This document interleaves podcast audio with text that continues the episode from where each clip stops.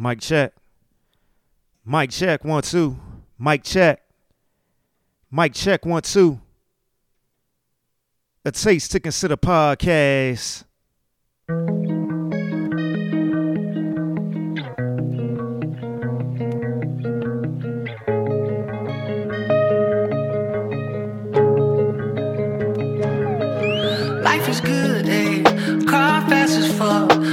Got pulled over once while I was acting up. 120 while I'm headed to Sonoma. I ain't turning down no fades. No, I don't need any soldiers, ayy. ayy. I might fly you down to Florida tonight. Miami, where the water stays warm. Baby, we can do what we like. Baby, we can do what we want. It's a taste to consider podcast.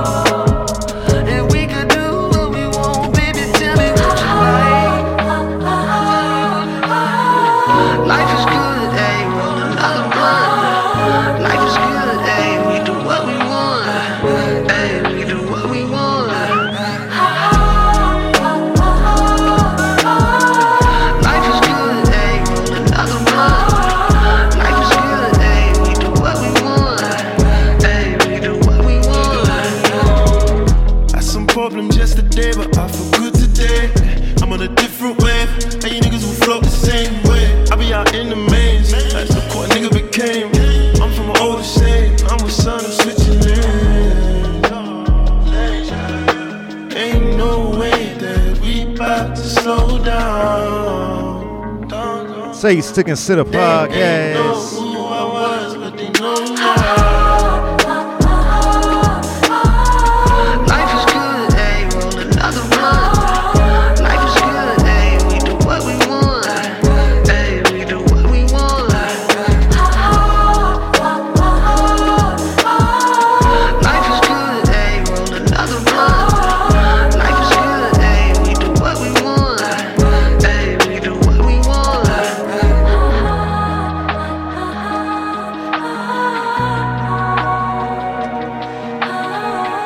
Taste to consider podcast. Yes, indeed. It's a taste to consider podcast. We back for another episode. Man. We back for another episode of Taste to Consider podcast. I am your host, Derek Silver. The taste of a Taste to Consider podcast. Let's go.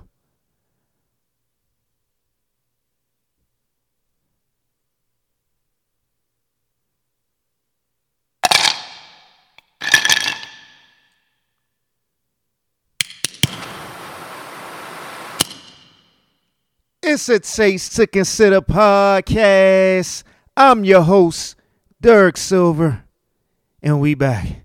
Back for another episode. Yes, indeed, we back for another episode. I know I said I wasn't going to take no weeks off, but hey, man, it's the summer. Life is happening. Shit is happening. but yeah, I'm back for another episode. Uh, a week late. I swear, man, just one week throws me off. One week make it feel like I've been gone for like a month or something. But yeah, we here for another episode. Um, I'm gonna start this episode off differently than I normally start the episodes off. Y'all know I normally start the episodes off with um the blackety black woke segment, but I won't do that this episode because I don't even know if I'm going to get into the blackety black woke segment. Honestly, I'm tired of I'm tired, tired of seeing the same shit, tired of talking about the same shit. I mean, shit, honestly, that's pretty much like all the topics, honestly. You know what I'm saying? A lot of the shit just get repeated or whatever, especially if you active on social media. And um, I had to leave social media alone for a while. I haven't been active on that jump for like um, a week and a half, probably two weeks. I don't know. I haven't been keeping count. It's funny because you know having an iPhone and they let you know your screen time and stuff like that. I got the alert. I think it was yesterday, and they said my screen time went down like twelve or fifteen percent or something like that because my ass ain't been on social media. I just been, you know, what I'm saying, just taking a break from it. Like I, I have my uses for social media, but overall, uh, social media just ain't I don't feel like social media is healthy for me. Or at least I just need to learn how to start taking more consistent breaks. Um, which I was doing uh, past few years, but I got caught up as you know what I'm saying. I got caught up, yeah. Social media just ain't healthy for me at times. I mean, I'm pretty sure uh, most people who are self aware understand what I'm saying, but yeah, it's just not healthy for me sometimes. Like majority of the majority of the issues in in my life, whether it be um, mentally, internally, or with uh, like relationships and stuff like that, the negative shit is all come from social media. Social media is just a funny, a funny uh thing, but yeah, um, and I honestly don't know when I'm going to get back on, on social media. Like I was thinking about it like over the past couple of days when I was uh, putting my show together, and I was sitting there thinking like, you know what I'm saying, what's the point of me recording if I can't, you know, um, promote or whatever? But I had to keep telling myself, I'm like, just just record, just record. You enjoy doing it.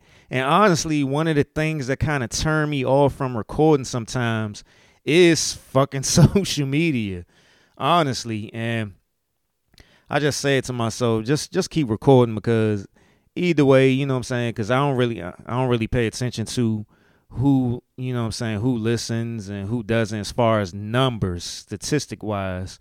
Um, of course, I know um, certain people who listen because you know um, we have conversations and people hit me up, tell me you know I'm saying good show and all this other stuff or um, if they want to hear me talk about certain things, yeah. But numbers wise, I've never paid attention to my numbers with my podcast because just knowing who I am and in the place that I that I've been in the past when I first started my podcast and stuff like that is it wouldn't be beneficial for me to even pay attention to the numbers. Um but yeah. So yeah, I'm I don't even I'm just like obviously I use social media. I have used social media for topics and stuff like that, but the way my mind works and um, how I pretty much go about my days or whatever, reading and um, on YouTube, stuff like that, and whatever. I always got something to talk about. Um, it's like I got so many um, shows and topics that have been sitting on the back burner because you know I'm saying the the world we live in today with social media shit be popping like every few seconds every minute where you know I'm saying I can't get to some of the things that well, I ain't gonna say I can't get to I'm not making time for obviously. I'm not making time for certain things because the way information is moving today with social media but yeah.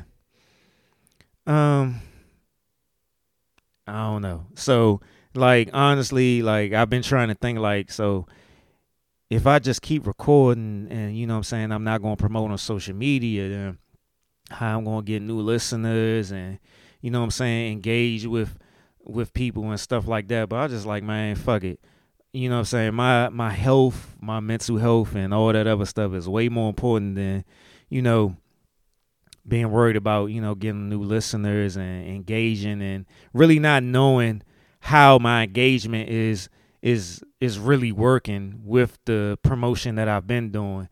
And honestly, a lot of you know the listeners and a lot of the um attention that I get from my podcast comes from me actually having conversations, like real, really socializing with people. Com- you know what I'm saying? Having conversations with people and I'll be passing out my cards and stuff like that. I leave my cards places and you know what I'm saying? I get feedback from that. And and other people, you know what I'm saying, all the connections that I've made with with people um um and them sharing my podcast and you know what I'm saying, inviting me on their platforms and stuff like that. So yeah. And then honestly, you know what I'm saying, the way like the way social media works, social media can be gone in a minute. Like as much as social media goes down and stuff like that, social media really isn't shouldn't be the like the main your main source of um, advertisement, marketing, or engaging with people and stuff like that. Because at any moment, that shit can be gone. And we've seen plenty of times where, you know, these um, social media sites go down, and then you know what I'm saying all this influx of people's pages getting hacked and stuff like that. So yeah, uh, basically what I'm saying is I'm I'm detaching myself from that being my only source or or detaching myself from that being a focus of my um my engagement, my you know I'm saying, my promotion and marketing for my podcast or whatever. Because even that and it just might just be this whatever moment that I'm in right now, whatever um path I'm walking right now in my life or whatever that I that I do need to take a step away, you know what I'm saying? I'm, I'm pretty sure I will get back on there at some point, but yeah. Um, but yeah, let me get into the show. Um, let me see. I didn't do my traditional outline where I wrote it out. I just stuck with a phone. Like I just been totally off, turned off with a lot of things or whatever. Just feeling kind of like trying to do something, you know what I'm saying, do differently than my normal routine. Um, but man, I was watching um Menace to Society the other night, a couple days ago. And I haven't watched that movie in years, right? I'm sitting here watching this movie, and I'm thinking to myself, man, if Menace to Society came out today, that shit would be on Tubi. Menace to Society is an awful movie. and it's crazy that nobody really paid attention to this when it came out back in the uh, 90s. Menace to Society is an awful movie. the acting in that Joan and everything. That Joan, like I've watched some Tubi movies before. I ain't gonna say I I fully watched Tubi movies before, but I've you know what I'm saying watched it enough to the point where I'm like, yeah, nah, I'm over this shit. I mean, Menace to Society. If it came out today, that shit would be a Tubi movie. That movie is horrible. I'm sitting here in my reclining chair watching Menace Society. I'm like, why the fuck am I watching this? But I got so deep into it and I'm looking at how awful the acting and stuff is. I'm like, man, just finish finish the movie so you can just confirm what what your feelings are. Because I really haven't watched it in a, in a while. In some in a long time. Um and it had me thinking like Boyz n the Hood was just just totally better than Menace Society. And I remember um like back in the day when both those movies came out or whatever, and people used to always compare it and stuff like that. And yeah, Menace Society, that shit was awful. That joint was awful, man. That joint belongs as a Tubi movie for forever. Like even though it came out back in the day, put that joint on Tubi and leave it there. oh man. That's the movie and TV review I got for you. but um it was something that I've been thinking about for a while. I mentioned it on I've talked about well, I ain't gonna say I talked about it. I mentioned it on the podcast several times before. Um, you know, uh I follow a lot of um, quote unquote. Hold on, Mm, excuse me. First burp. I follow a lot of quote unquote spiritual people and stuff like that on social media, YouTube, all that other stuff. And over the past couple of years, I think I think it started around uh 2020.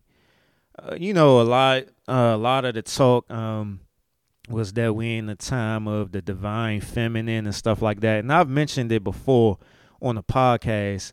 Um, and a lot of like spiritual people talk about quote unquote spiritual people, quote unquote um, um, astrology people, whatever, right? Um,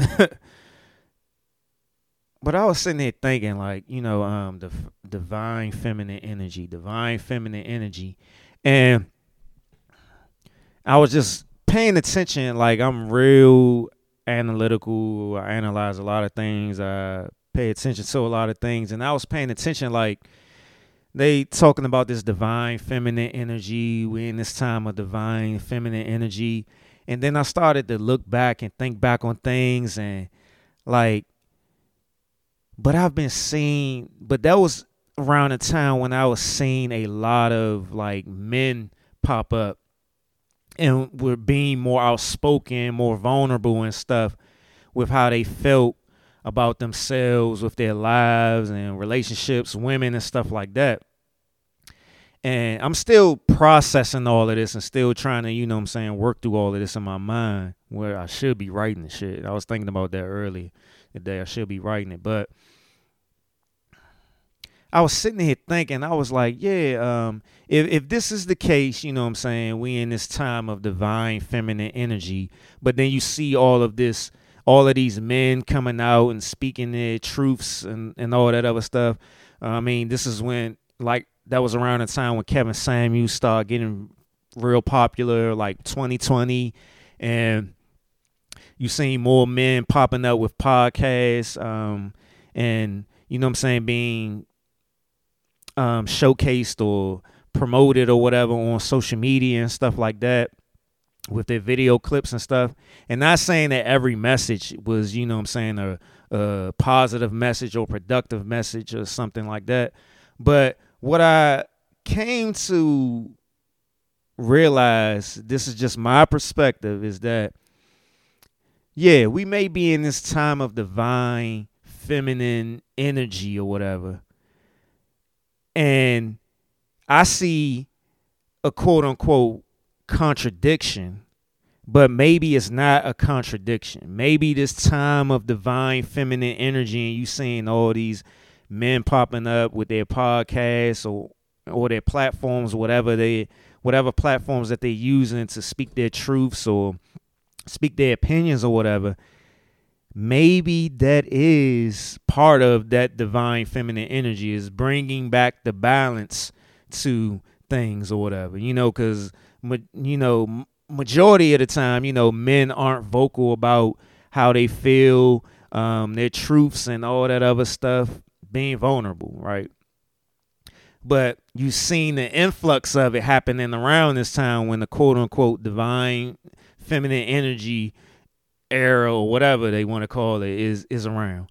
So I started thinking to myself, maybe that you know what I'm saying, that is happening because that the, the this time of divine feminine energy is trying to bring balance back to you know what I'm saying, the energy overall in in the world or or maybe even like in the the black community or whatever cuz that's that's mainly where I see see it happening mostly or whatever. You know what I'm saying? Where more uh, black men are stepping up and speaking, uh, being vulnerable and stuff like that. Whether positive or negative, I'm not saying all the things that all these clips that's being broadcast on social media is productive or positive because they definitely not. Some of the stuff is redundant, but I think it's kind of like a starting point for uh a lot of guys to actually open their mouths and be not be afraid to actually say what they what they feel. Um, but yeah, I thought that was interesting. Me just thinking about it because like today in society, like it to me, and this is these are just my thoughts over the past few days that um I feel like this feminine energy is is interpreted wrong. And since it's being interpreted wrong, it's being um it's being displayed wrong or inaccurate. Um, you know, we keep hearing all this, you know, uh, women power and all this other stuff or whatever terms are out here these days. I don't, I can't keep up with them, but you see it as it being overly sexual, hypersexual. You know what I'm saying? And I think that this, if you thinking about divine feminine energy, that's supposed to be divine. I only, I, you know what I'm saying? I try not to go go to the spiritual religious aspect all the time, but you think about divine, you think, you know what I'm saying, it's connected to God. But I think it's being like misinterpreted.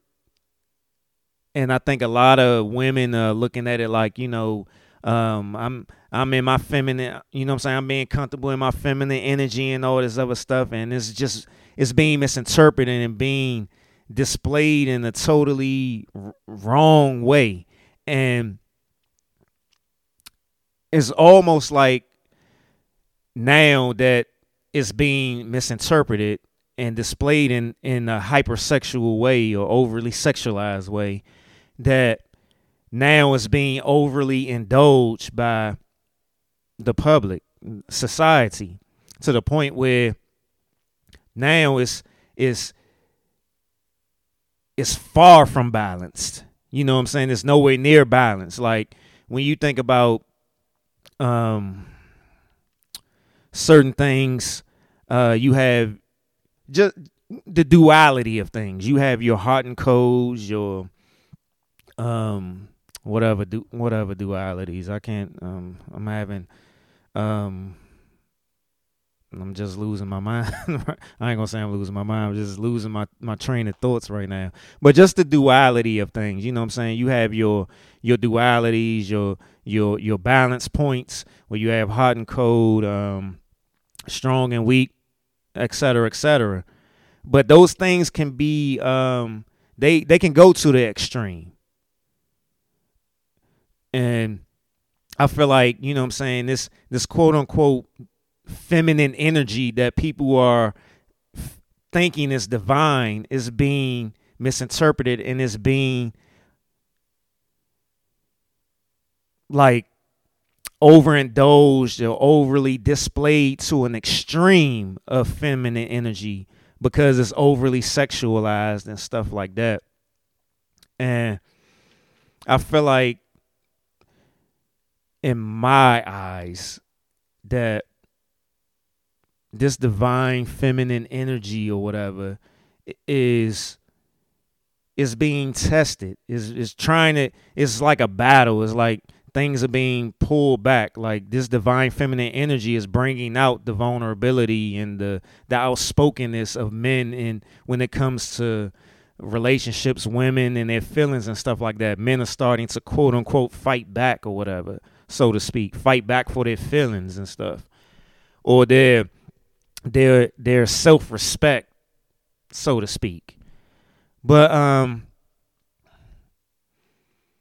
you can see it like a lot of a lot of things in the in the um that's going on in the in the country and in the world or whatever with um women's identity so to speak being taken away or whatever. That's another extreme. Like cuz you can have extremes on both sides. You they got you know uh people out here saying just totally canceling out the term woman and uh, what a woman has always been in society as far as giving birth and stuff like that and changing it to a birthing person or whatever term that they use and stuff like that.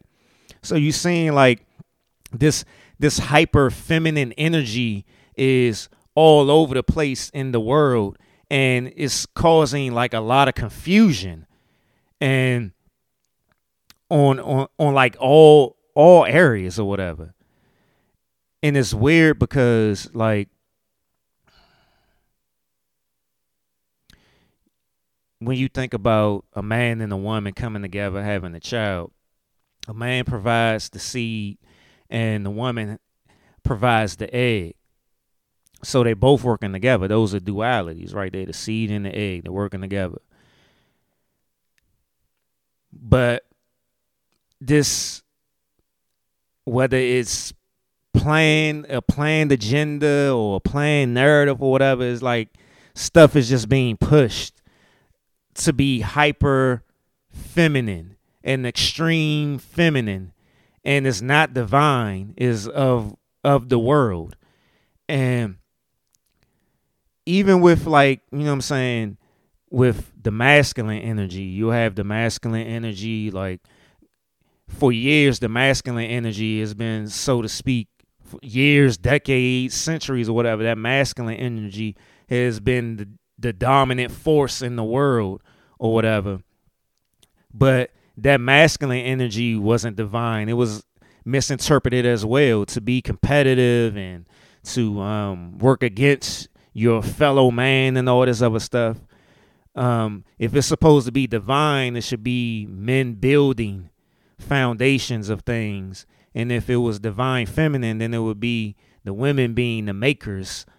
You know what I'm saying? The the whole the makers and the I'm trying to think of the word, the correct word. But just, you know what I'm saying, once the men lay the foundation for things, then the women the women um nurture and and and make uh, uh something much more of the foundation and you know what I'm saying? Though to to me, that's pretty much what the divine is of the masculine and feminine energies. And just going back to the like the the birthing, the making of a child part. The man provides the seed, which is the foundation, and the woman nurtures and makes the the the baby. You know what I'm saying? What comes from that? And but that's like totally lost in in the world that we live in today. you know. Um, but I feel like the the masculine energy um, is is trying to fight this hyper feminine energy that's out here that's being disguised or interpreted as the divine feminine energy. Because divine feminine energy should have nothing to do with with uh sex you know what i'm saying? Because it's more to a woman than just you know what i'm saying ass and titties. But we interpret that as being uh yeah, we. I'll say we. Because I ain't gonna act like I'm not, you know what I'm saying, affected by it or not. Cause that's another reason why I was like, social media is just weird. Social media is weird and it's just it's just annoying at this point because everywhere you go on social media is ass and titties everywhere. Ass and titties everywhere. It's like everything is hyper sexualized and I don't want stuff like that to affect me or like I, I see how it affects the world and I don't want that type of stuff to affect me as well. Um but men definitely play a part in that hypersexualized stuff. Like when I was talking about, you know, um over the years and decades or whatever when men were when that masculine energy was when there was hyper masculine energy and that's you know I'm saying men started pretty much started this or whatever. And then women took it and ran with it and claimed it as it being you know what I'm saying quote unquote divine feminine energy or whatever. So here we are now on this seesaw trying to find balance or whatever. And it's just it's just crazy whatever. Because it's like ass and titties everywhere. I'm like bruh like that shit ain't even it's not even sexy no more. It's not even arousing no more. It's like goofy. It's like a it's like a a caricature. Like a lot of women out here are being caricatures of themselves. But then a lot of these dudes are falling right in the trap being thirsty or whatever and, and, and pushing it. It's like to the point now where women don't even care what men think or whatever. They just trying to keep up with other women or who got the biggest ass in, in cities or whatever, or who can wear the skimpiest outfits and stuff like that. You know what I'm saying? So it's like in in this world that we living in today, we are totally we're just totally unbalanced. We like on both sides there are extremes. total extremes on both sides with these energies. And um these agendas are being pushed to keep it that way because we ain't getting back to what the actual divine energy is. Um, we just focusing on, you know, conforming to the world and and getting, you know what I'm saying, making sure we getting those those feel good feel good moments or whatever.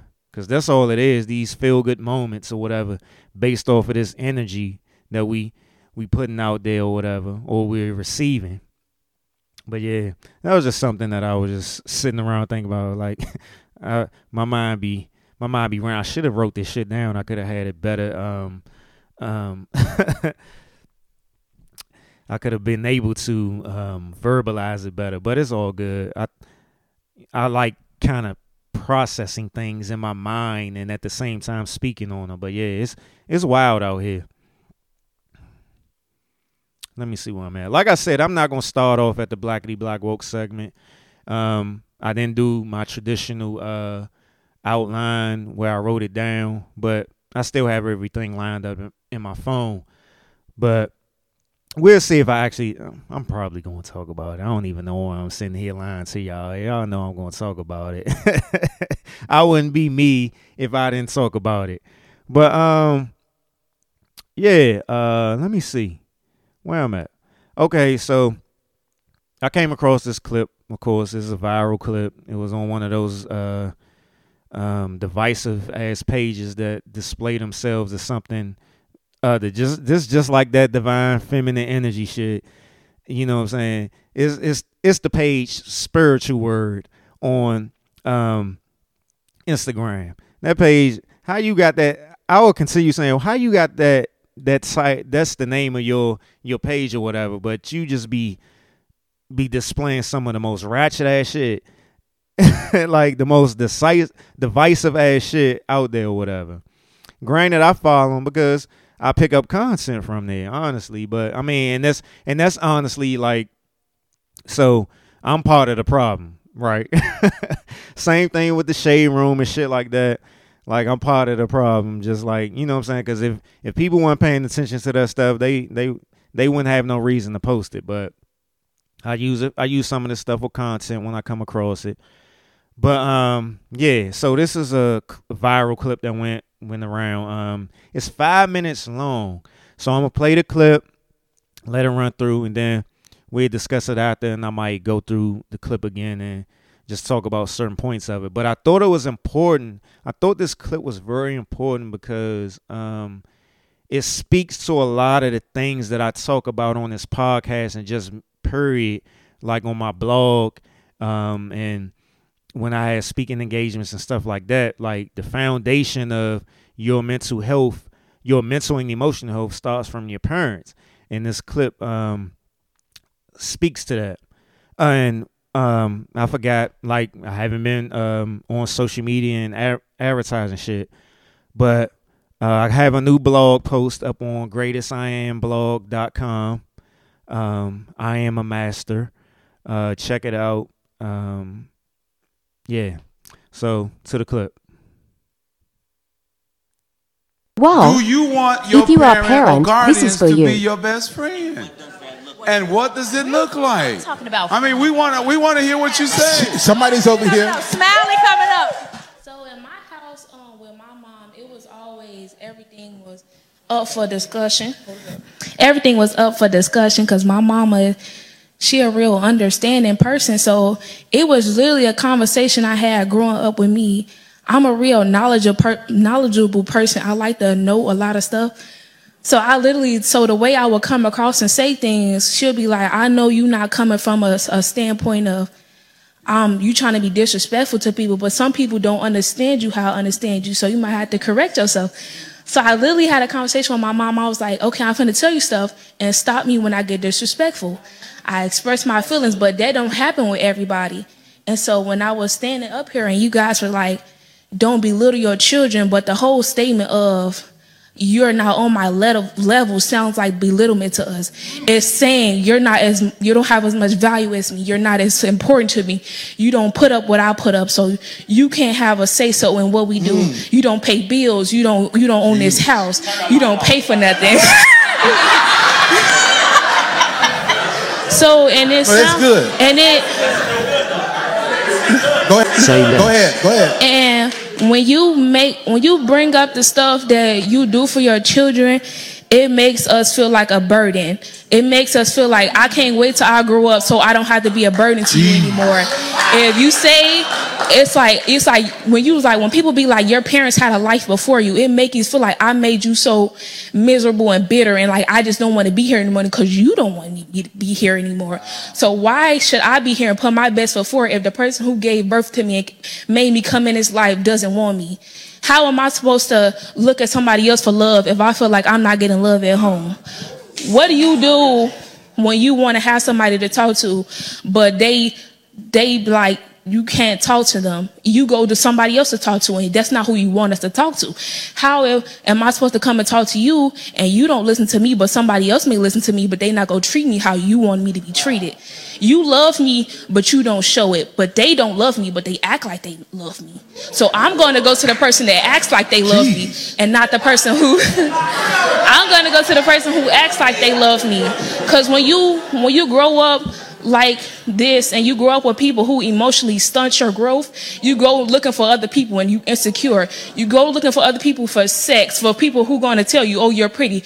That's why the first person to tell you you're pretty, I'm glad my mama never, they say your parent and your family is your first bully, point out every insecurity you have and then you wanna, you want your kids to feel beautiful and smart and go to school with people who telling them the same thing you tell them.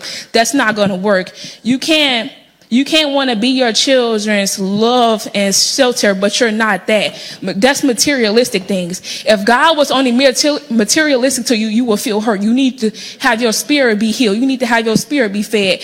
It's okay to have clothes and shoes and all this stuff, but what about my spirit? What about my emotions? What about my mental state? You can't be, you, you look pretty on the outside. You got me nice shoes. You got me nice things, but I'm struggling on the inside. One Wanting, some people want to commit suicide, but they look good on the outside. Y'all focus on the outside so much that you don't take the time. You say you listen to your children, but nine times out of ten, you're not really listening because we don't feel safe. You say you create a safe space, but that's nine times ten is not true.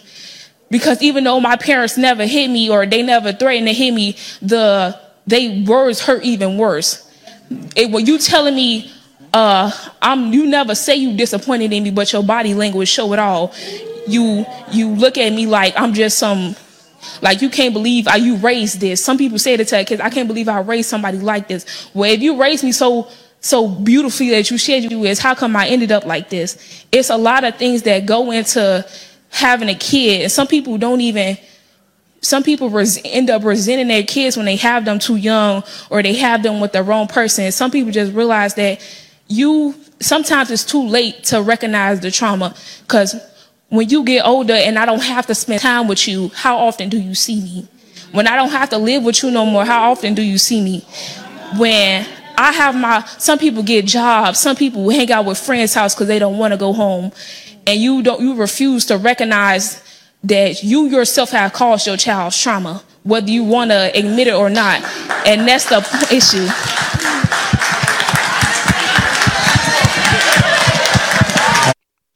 out of the mouths of babes. Um, this clip definitely resonated with me because, um, like I, I talk about all the time. I've been in therapy since 2013, and a lot of the conversations have been about my childhood, about my relationship with my parents, and how I continue, or I, I did, I did continue a lot of those same cycles and in my other relationships in my life, you know, coming up and, you know I'm saying, living whatever path that I was living.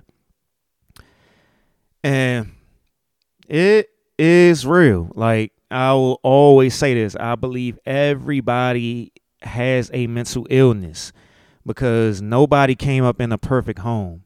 Some homes may have been better and stuff like that, but somebody all of us deal with something that was traumatic to us or hurt us or didn't make us feel safe or whatever. This young lady made a lot of great points and in the midst of I, I listened to the clip a couple of times while I was putting the show together, but in the midst of listening to it now, like one of the things that popped up into my head was the f- fact of when I first started therapy back in uh 2013 and I remember um at this at this point um this therapist he was a older white gentleman. And one of the first things obviously he asked me about was my childhood and excuse me burp number two. I started bringing up you know certain stuff in my childhood. Um i don't remember exactly what i said to him but he said something to me that um i never heard before. Um from anybody um and obviously I wouldn't have heard it because this was my first time in therapy. And at that point I wasn't real vulnerable about you know how my about my childhood or my feelings and stuff like that. But this was the first time I heard this.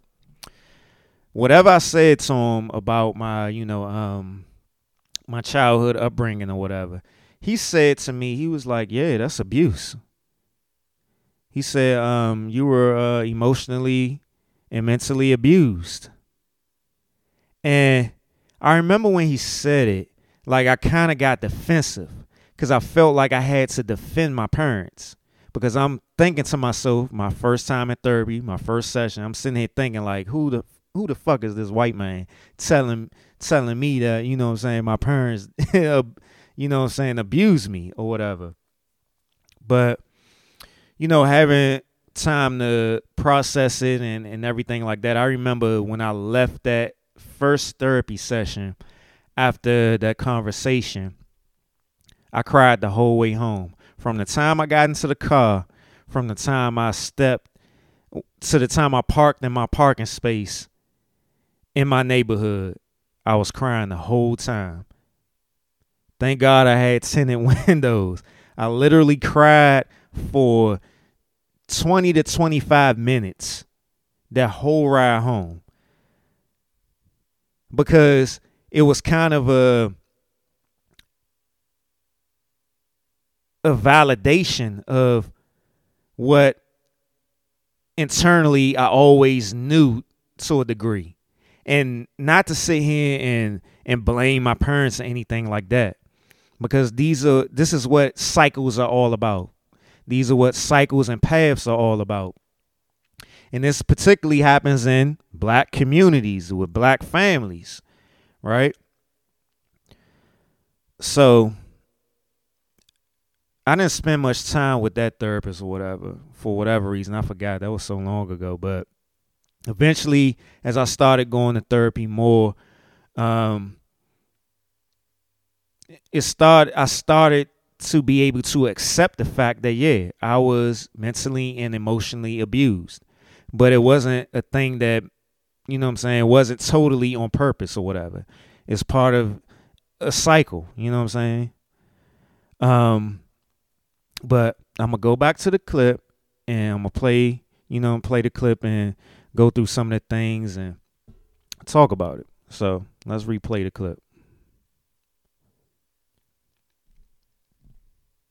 Well, Do you want your if you are a parent, or parent, this is for to you. be your best friend? And what does it look like? talking about I mean, we want to we want to hear what you say. Somebody's over here. Smiley coming up. So in my house, um, with my mom, it was always everything was up for discussion. Everything was up for discussion because my mama, she a real understanding person. So it was literally a conversation I had growing up with me. I'm a real knowledgeable per- See, I grew up in a home with um, parents that were from the South. And as a kid, what I remember and what, you know, was told to me, I was always an energetic child, always real outspoken, asked a lot of questions and stuff like that.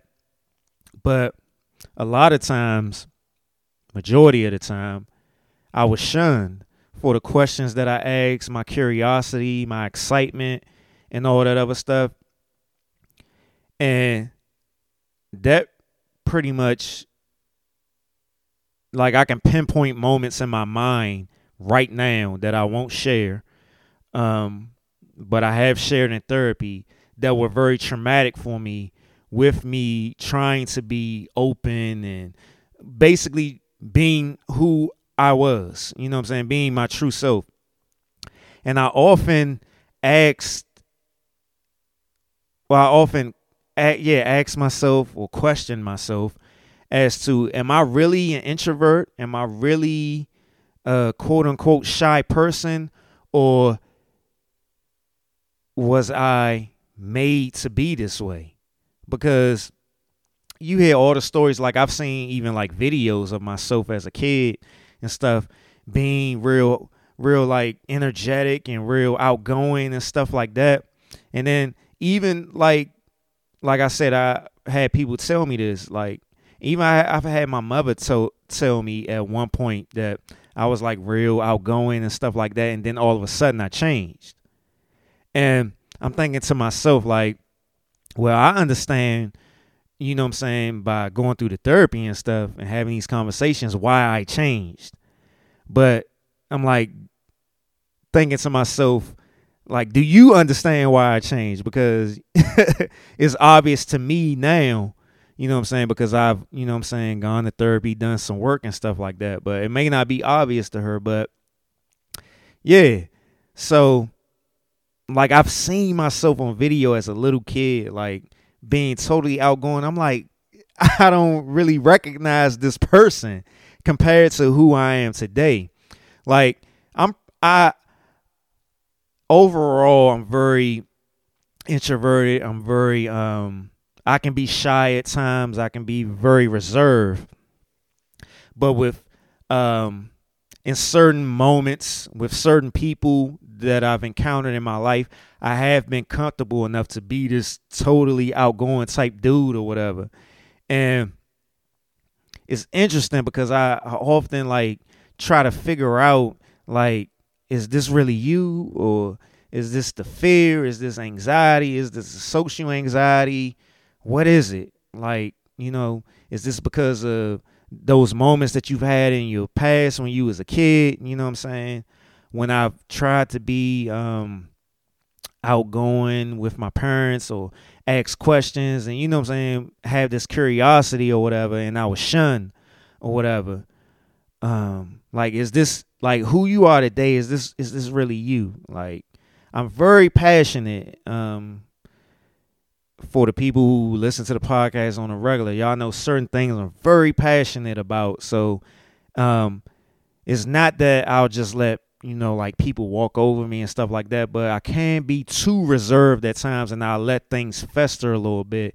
And then I've blown up.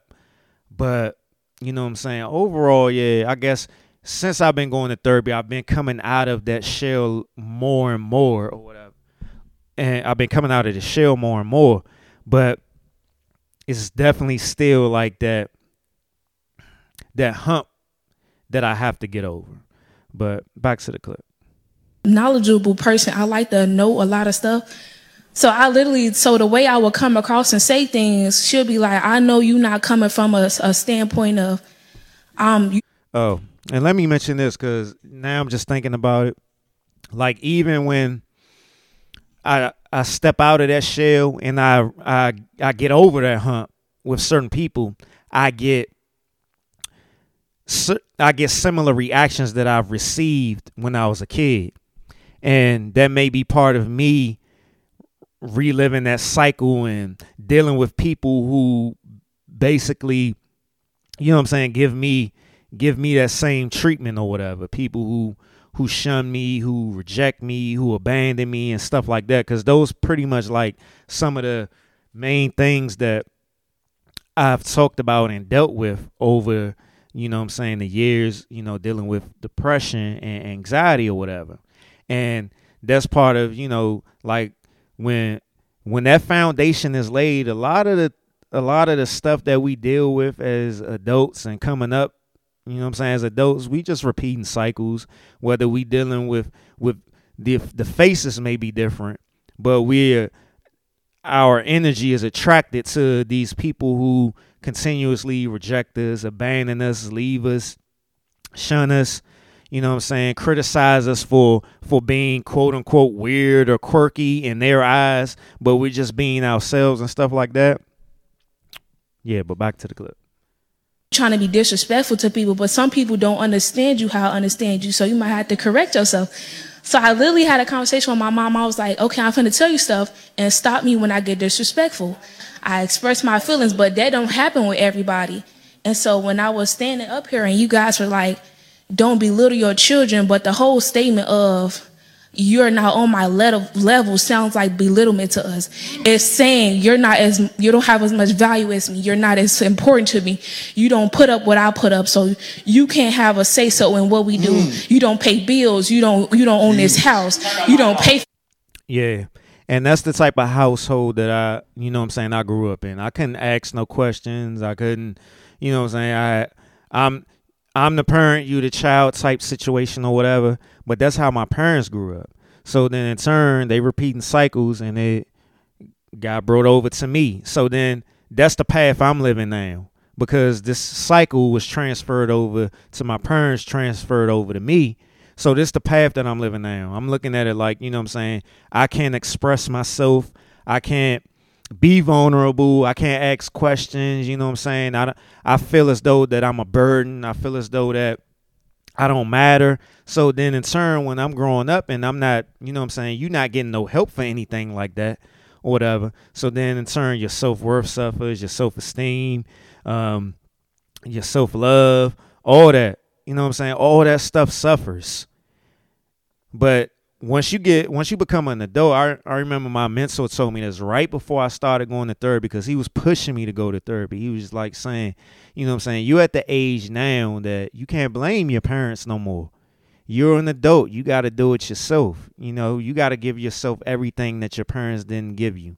You got to heal from all of this or whatever. And that was one of the the the reasons one of the the the people who actually pushed me and made me feel comfortable enough to start, you know what I'm saying, getting therapy. You know, I'm 40 years old. I started going to therapy when I was 30. So it's been it's only been 10 years. It's only been 10 years that I've been going through my healing journey. So you got that 10 years that I've been going through my healing journey. But then the other the other years that are much greater, much longer than those 10 years, you can't sit here and just say, you know, well, I'm going to therapy now. I'm I'm a much better person. No. Last episode I recorded, I mentioned the fact that, you know, you once you go into this healing journey, you will rise above things, but they will never go away. You will have moments where you will be triggered by certain things from your past or things will be reintroduced. You know what I'm saying? Maybe it's a a a a, a lesson or a a, a point in in time where you have to you have to uh, you got a chance to reach a new level or something like that. You know, um, I'm in the gym all the time. At some point when you lifting weights, you can't lift the same weights forever. At certain points, you have to test yourself and see if you can lift something heavier. So it's all about testing points and stuff like that. So, but yeah, back to the clip. nothing. so and it But it's sound- good. and it Go ahead. Say Go ahead. Go ahead. and Oh yeah, and let me mention this, like, cause I always talk about how I go and um, have dinner with my parents every Sunday, and it's times that I have, it's times, it's moments during those visits where I have to step up and speak up for myself. I can't continue doing doing the same thing that I was used to doing as a kid or as a teenager or as a young adult or whatever. I have to speak up for myself. So it's moments that I notice or I take note of where I've spoken up for myself and where I didn't spoke up. I didn't speak up for myself and I did what I'm used to doing as a little kid. Like in those moments, I can actually feel myself being a child to my parents. Granted, I'm still my parents' child, but I'm adult and I'm a, my own person. So I have to take the opportunity in these moments, just like any moment in in your life where you've gone through before and you've all always made the quote unquote wrong choice or whatever.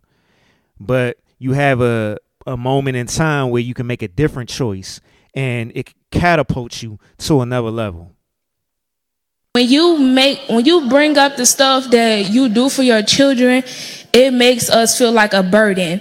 It makes us feel like i can't wait till i grow up so i don't have to be a burden to you anymore.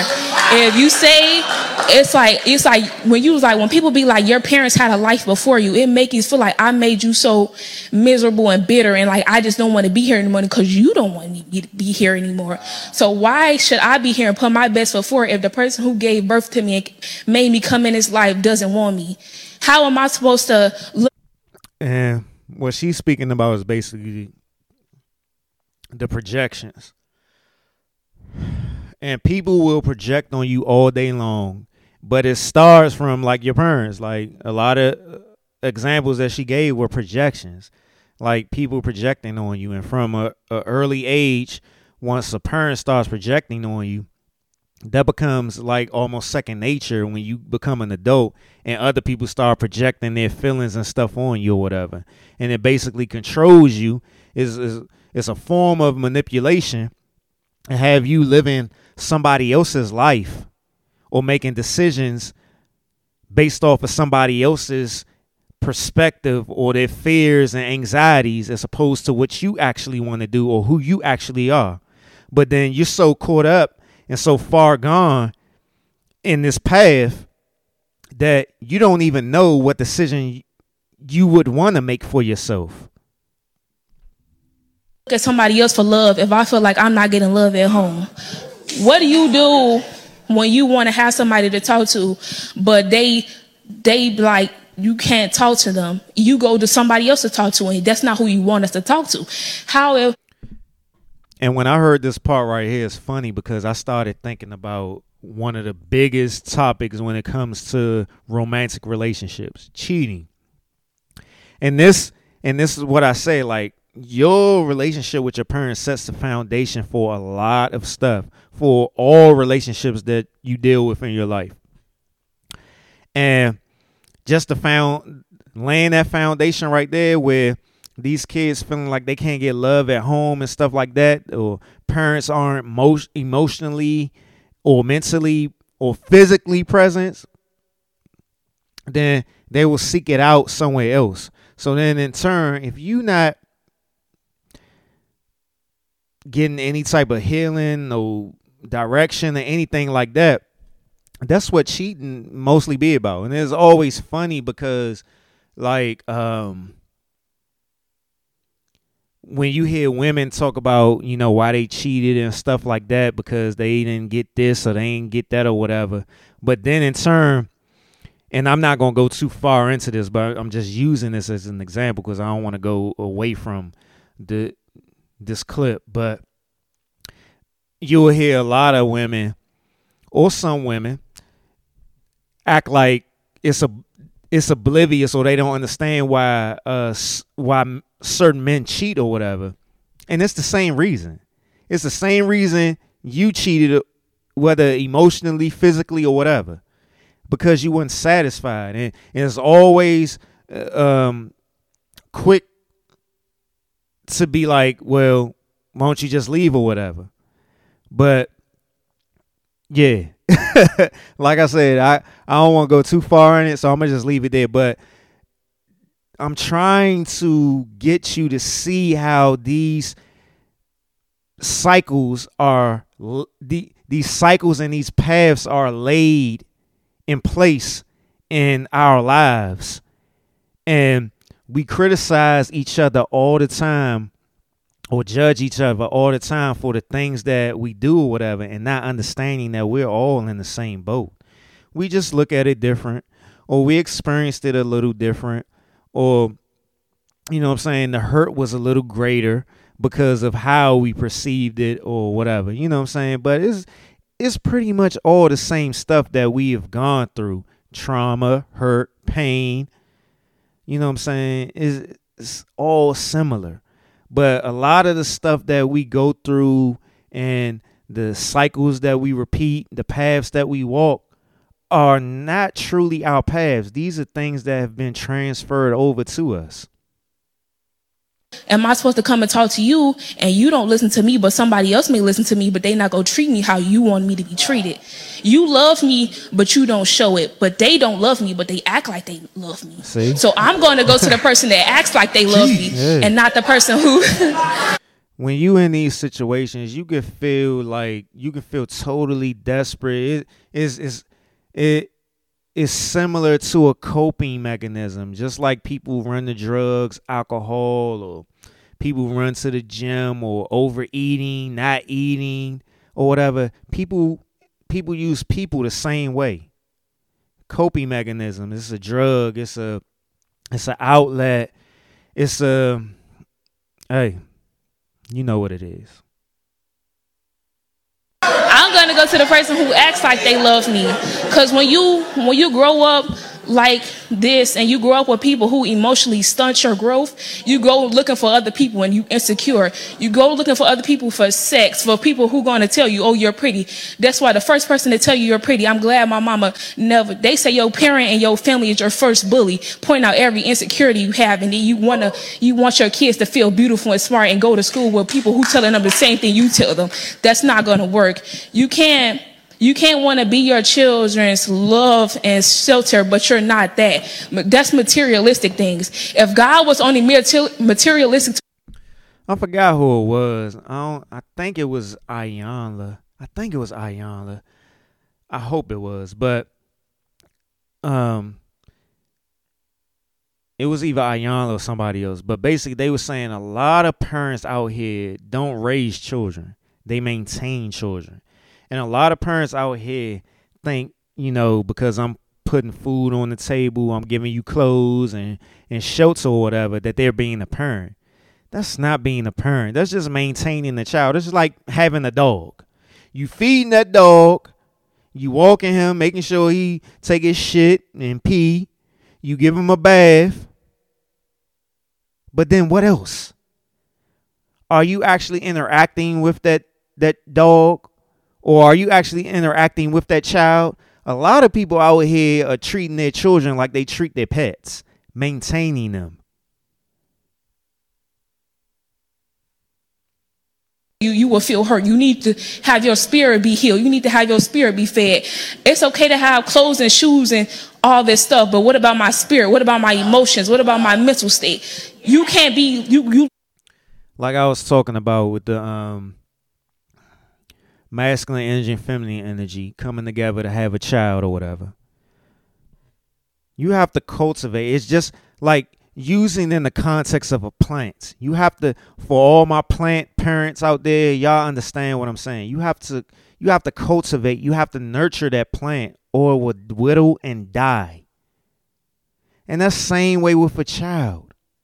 Same way with a child. And I don't have no children.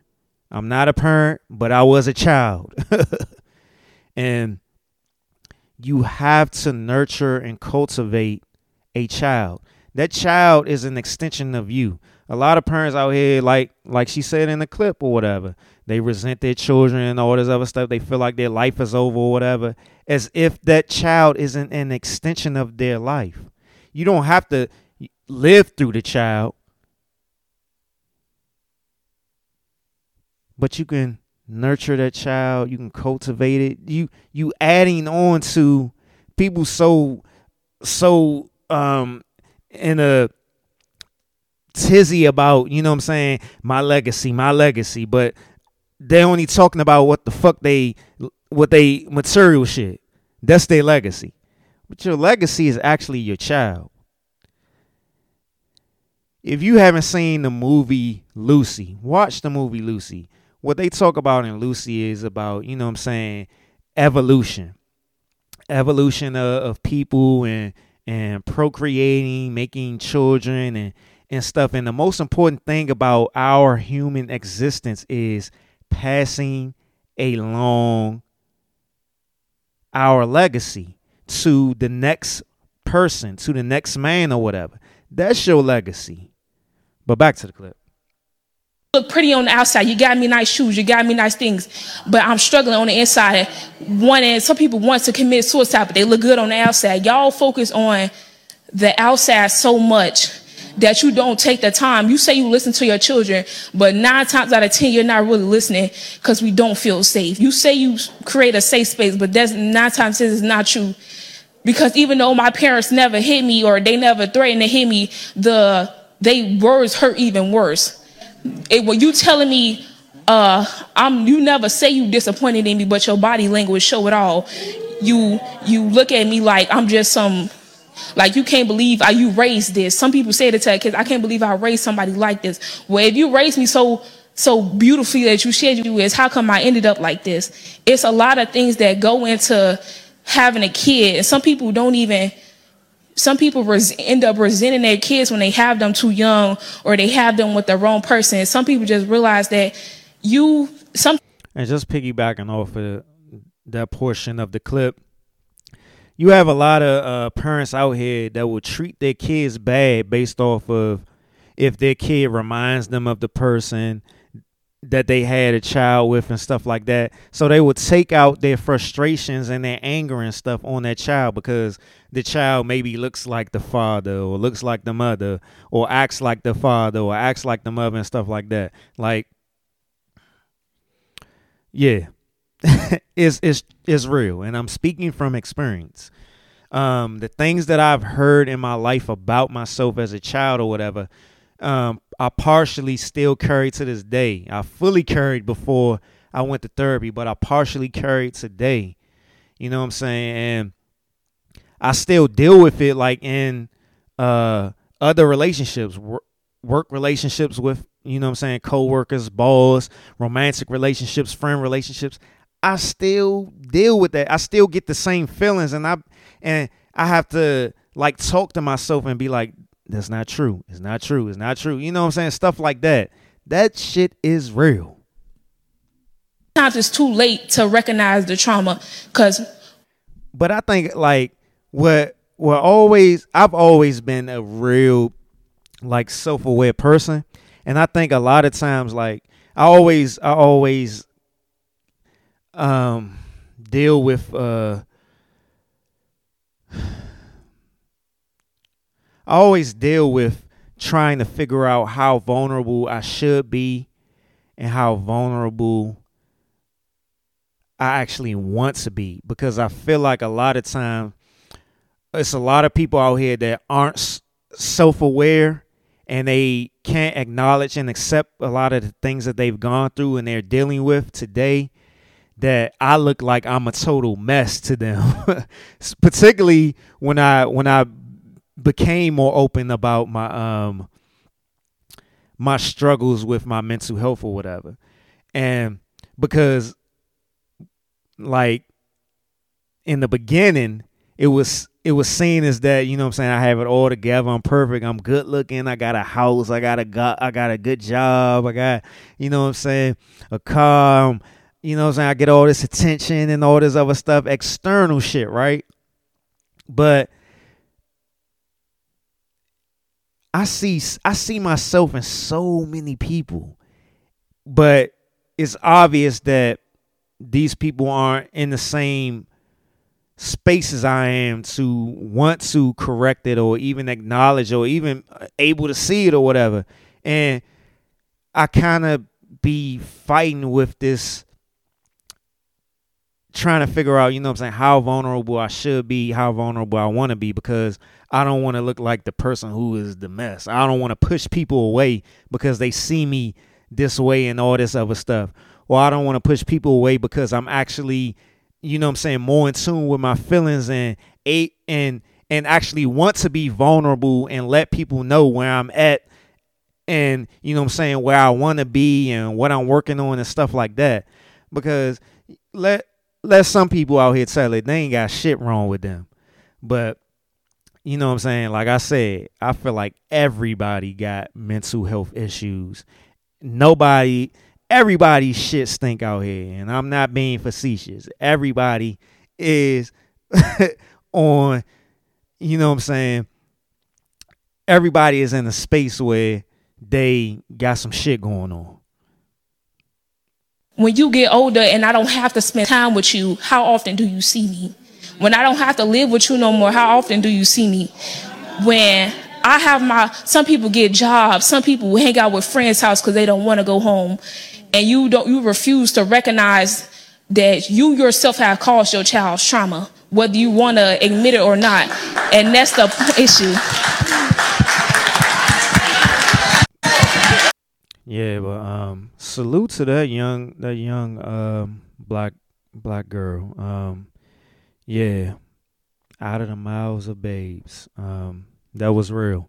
But yeah, everything is about cycles, man. Cycles, paths. You know what I'm saying? Cycles being um projected onto you, programmed into you, and then you walking those paths of, you know what I'm saying, somebody else's cycle. You know what I'm saying? That's and that's why breaking the cycle is so important because a lot of a lot of us out here are just living somebody else's life wherever it started from, whether it started from 19 um 55, 19 35, 1909, 1865 we following, you know what I'm saying, these are cycles, you know what I'm saying? We living we we not even living our some of us not even living our lives. A lot of us not even living our lives.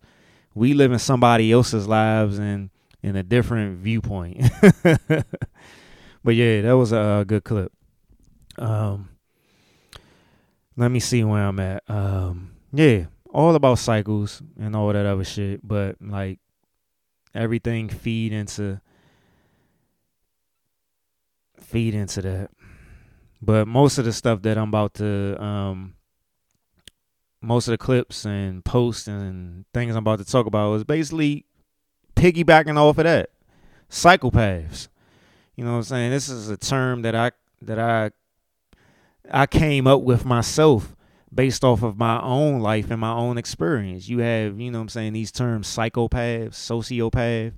I came up with the term cycle path because a lot of us out here are living paths of cycles. Every path, the path we think that we supposed to be walking is not our path. It is a cycle. We walk the path we walk in is a cycle path. That's what it is. I need to trademark it or, or, whatever, but I got it on tape right now. So if I ever gotta go to court, I got it on tape and I got it written in on paper and all that other stuff. But yeah, cycle paths. A lot of majority shit, the majority if not all of us are cycle paths. But moving along. Women be out here creating super niggas in their mind. They don't even be looking at the niggas right in front of them. That's the difference between men and women. We see who here. Right. Women down here think it's a unicorn nigga with long dick and a lot of money and a weekend house and this nigga write poetry and draw and he a thug and he fight and lift weights and don't eat pork. You crazy? you gonna meet this nigga with a lace front on? okay, alright, alright, I'm tripping though. What what what what what, what he say, bro? Man, that nigga, they want that nigga to have everything. Yeah, I mean, it's a weird clip to come off of on what I just played, but I, I think it's relevant for the simple fact and not it just being totally a um a woman thing because men uh, men do that shit too. Men men and women want this myth myth myth mythical I'm tripping. Um mythical figure, this superhero, this fairy tale person to come and save you. You know what I'm saying? We feel as though that we can't totally feel safe or love somebody or feel comfortable with somebody unless they're 110% perfect. Not even a 100 100% ain't enough. They got to be over 100% perfect to feel satisfied, to feel comfortable. And that probably won't even satisfy enough. But that comes all with the cycles. The cycles. Instead of actually working on ourselves and, you know what I'm saying, um, feeling comfortable with ourselves, loving ourselves, feeling worth within ourselves, doing the internal work. We want somebody to provide that for us. We want somebody to save us. We want, you know what I'm saying? And then when we get in, if we have that mindset, we get in that space or whatever, nothing is never going to say. We always going to find something wrong with the person, always something to complain about. You ain't doing this right.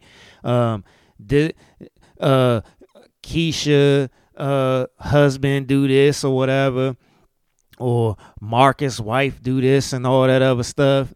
You know what I'm saying? So it's like we keep trying to find external things to make us feel whole.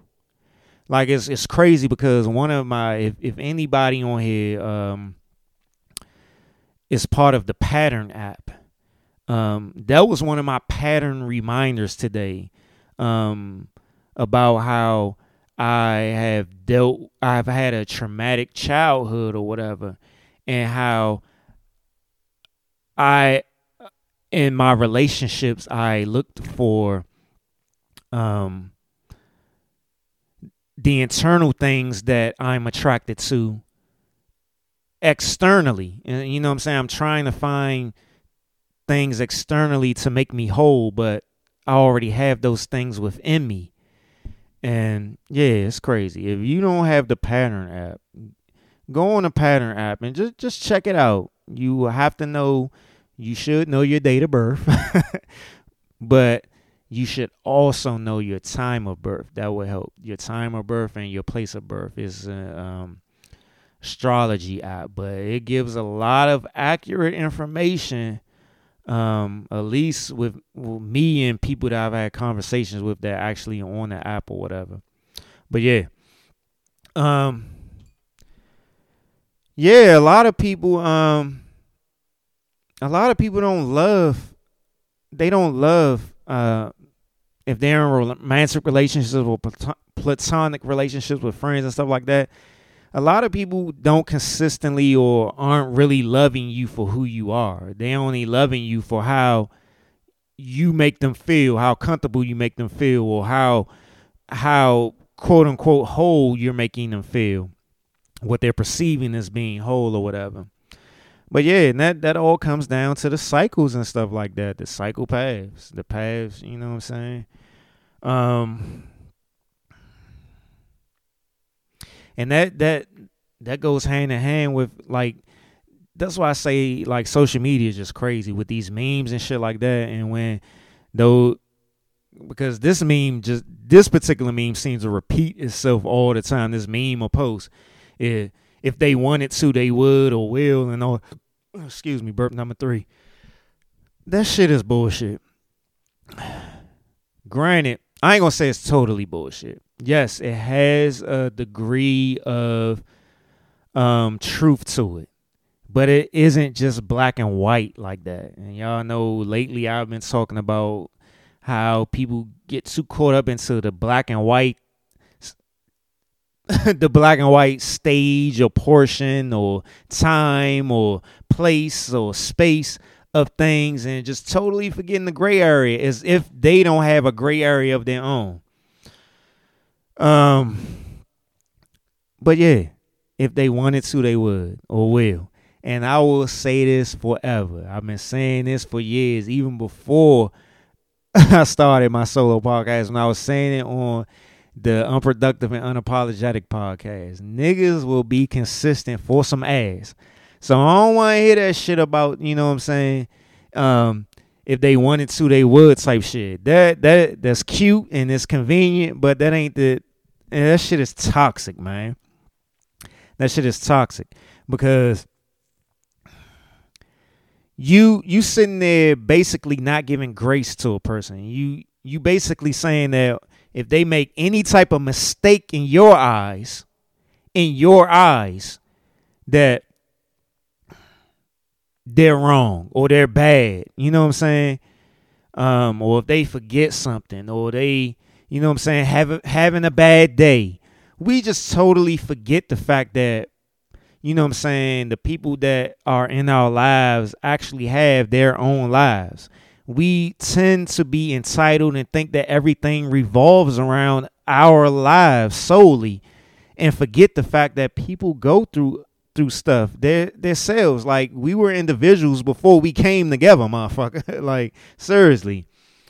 Um and i'm saying we because i'm guilty of it too and i i be having to check myself at times i really do be having to check myself at times granted i already probably made a fool of myself or blown up or said the wrong thing or or did the wrong thing or misinterpreted something and taking it out on you know what i'm saying but you have to have that self awareness where you can like, damn, man, I fucked up. You know what I'm saying? Yeah, I looked at this wrong. I was tripping. You know what I'm saying?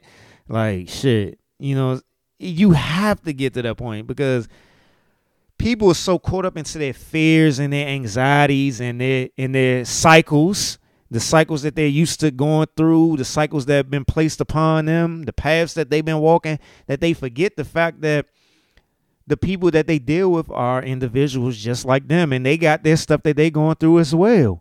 And that's where it comes down to actually communicating having difficult conversations and being vulnerable being having that intimacy. You know what i'm saying? I ain't talking about sex. I'm talking about intimacy true intimacy. You know what i'm saying? But yeah. But it, it's no different between like even talking about this is um what what ties into all of this is is that that shit that always get posted as well about potential don't don't um fall in love with somebody's potential and all this other stuff and i just be sitting there, like i was laying in my bed the other night and i'm thinking like everybody got fucking potential it's it's you can look at anybody and see that they have some potential and and this is what I be fucking talking about. This shit pisses me off so bad. None of us are per- perfect. Nobody out here is perfect to say that they got it all to fuck together. Like everybody has potential. Everybody has a flaw. Everybody has something. Like something.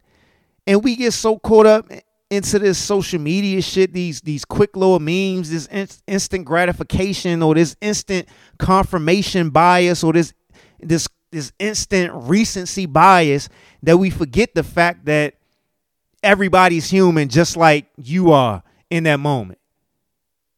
But this goes down to once again, we don't have the tools to manage our mental and emotional um feelings. We don't. And people don't want to take the time to manage or to work work out or train or whatever, whatever word you want to fucking use, their emotional and mental intelligence and maturity and shit. We will do every fucking else because we following what society says or we comparing ourselves with people on social media so we trying to keep up with the joneses so we out here hustling trying to get the money and all this other stuff and being fucking miserable fucking miserable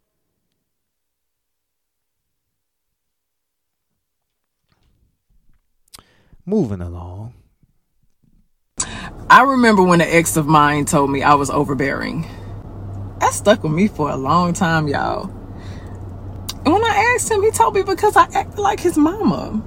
Ah! So I'm gonna help y'all with this one, okay? Let's talk about the unhealthy parent child dynamics that relationships tend to gear into. And yes, of course, at the beginning, it looks like it's nurturing and it looks like you just care, but sometimes that can transition into you mothering your partner. And yes, it's appreciated at the beginning, but then it can turn out to be patronizing and condescending and just a very unhealthy way of having a relationship. So for women, you need to ask yourself, how am I mothering my partner? Okay. Are you always setting reminders? Are you always nagging and expressing your dissatisfactions? Are you always trying to control what it is that they're doing? Are you, are you putting them on a curfew? What exactly are you doing that's mothering your partner? And it's very easy to write it off whenever you say, oh, well, they're just reckless. Well, they're not responsible. Well, they don't make good decisions. But truthfully, that's not your problem. That's their problem. So you need to get down to the root as to why you feel as though you need to mother your partner. Maybe in your childhood, you had an unreliable parent. Maybe you had inconsistent parents. Maybe you had to prioritize other people's needs and put yours on the back burner. Maybe you were the older sister that had to take the leadership role. Maybe you had to be the mother when your mom had to go to work.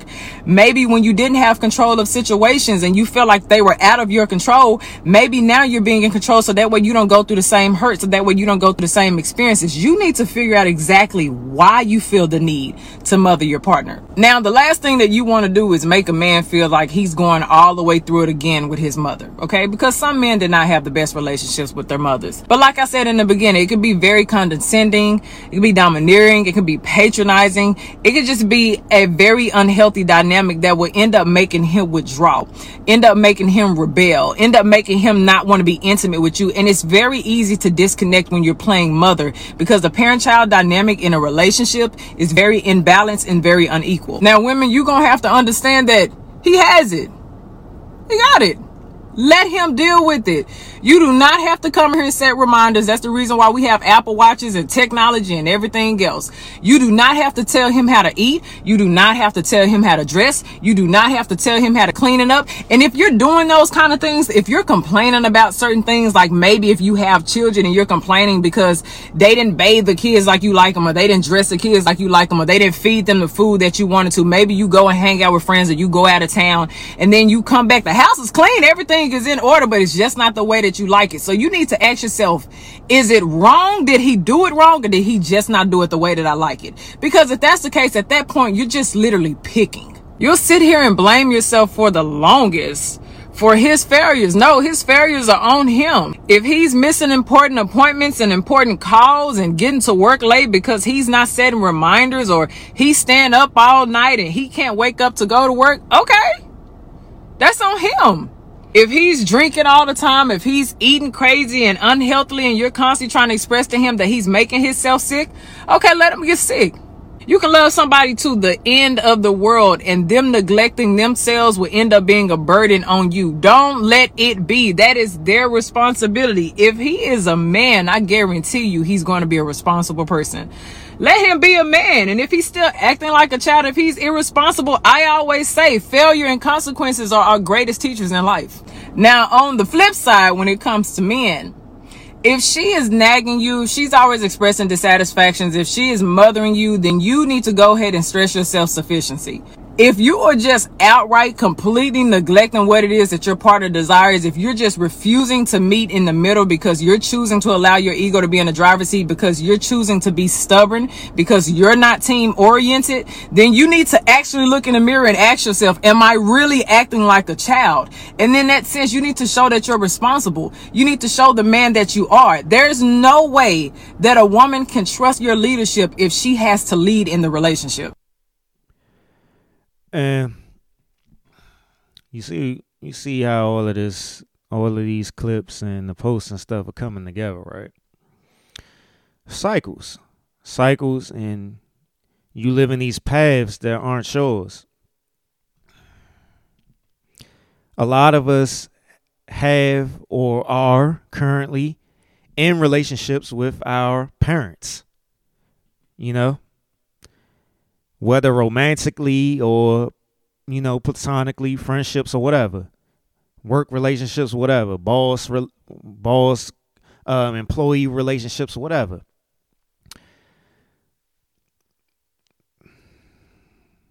I'm gonna go through the clip again, and then I'll, you know, talk about some things. So let me start the clip again. I'm probably not gonna get to the blackity black woke segment. I remember when an ex of mine told me I was overbearing. That stuck with me for a long time, y'all. And when I asked him, he told me because I acted like his mama. Ah! So I'm gonna help y'all with this one, okay? Let's talk about the unhealthy parent-child dynamic. Let me say this first while it's on my mind. She's coming from a, a woman's perspective. Um, I'm gonna come from a man's perspective right now. And I've been in uh, situations where I felt the need to parent my uh, partner. And I saw the consequences of that, of me inserting myself into their life and their path. Similar to what a lot of parents do, projecting fears, anxieties, and stuff like that. So I had to learn to dial back to the point where I probably dialed back too much, where it probably looked as though that I wasn't as supportive and stuff like that. But I definitely recognize how my parents parented me or lack thereof and how I projected that onto a significant other. And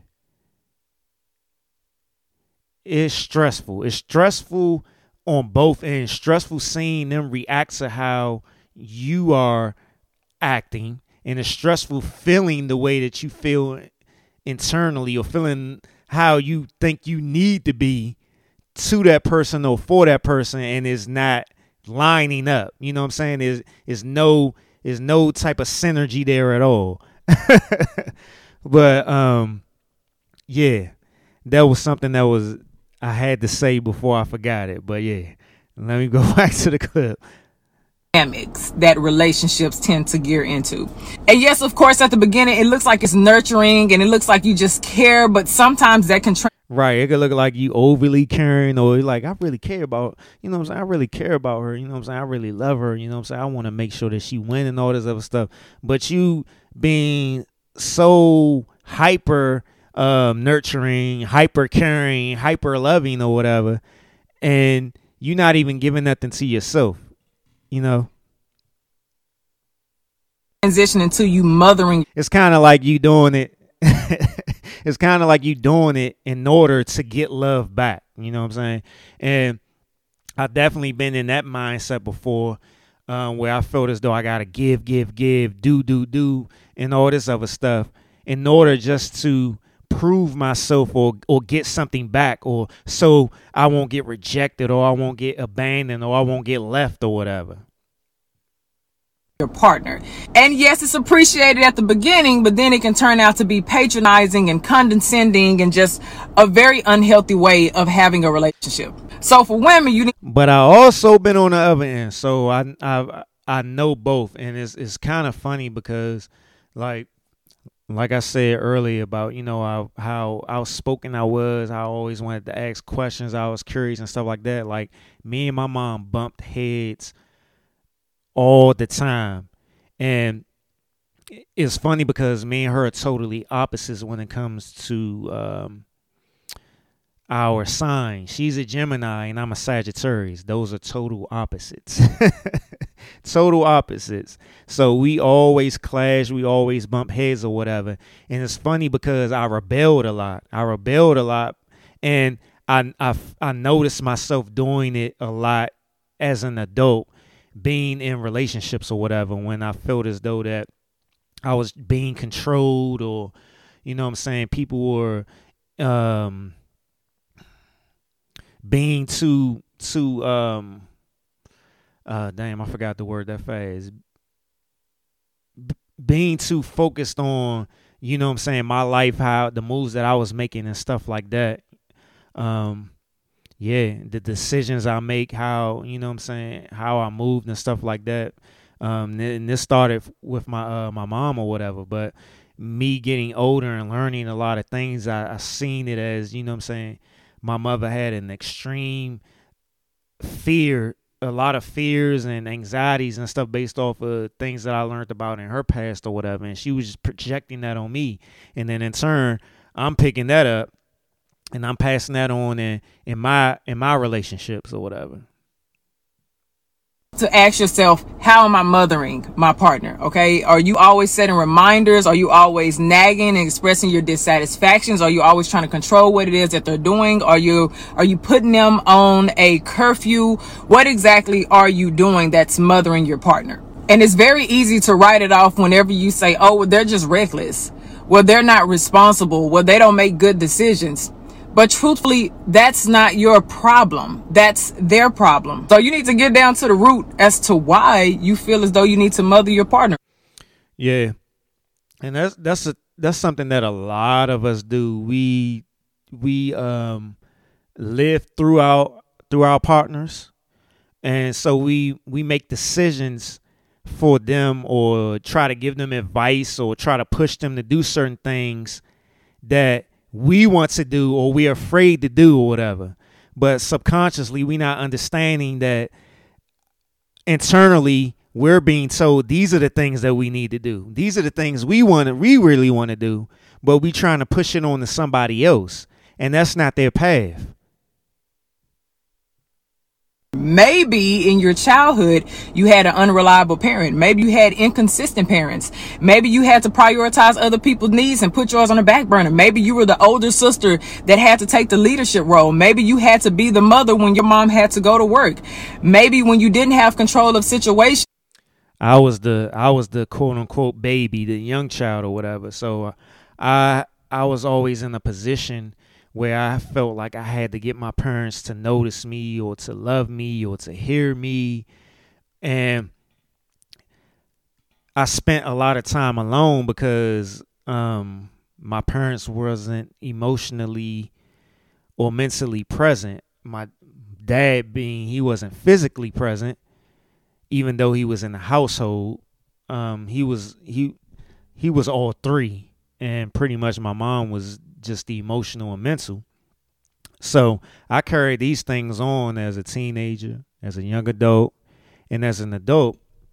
And I projected a lot of that stuff onto other people, or I internalized it and I had these extreme fears, these extreme anxieties or whatever, where I felt the need that I had to be this this perfect person for somebody to accept me or to love me or to notice me and stuff like that and you feel like they were out of your control, maybe now you're being in control so that way you don't go through the same hurt, so that way you don't go through the same experiences. You need Yeah, so and in turn if I felt like somebody was pulling away from me or or something like that, I was self sabotage. I was self sabotage or I will withdraw myself or I will I will revert back to what I was used to, being alone, being by myself.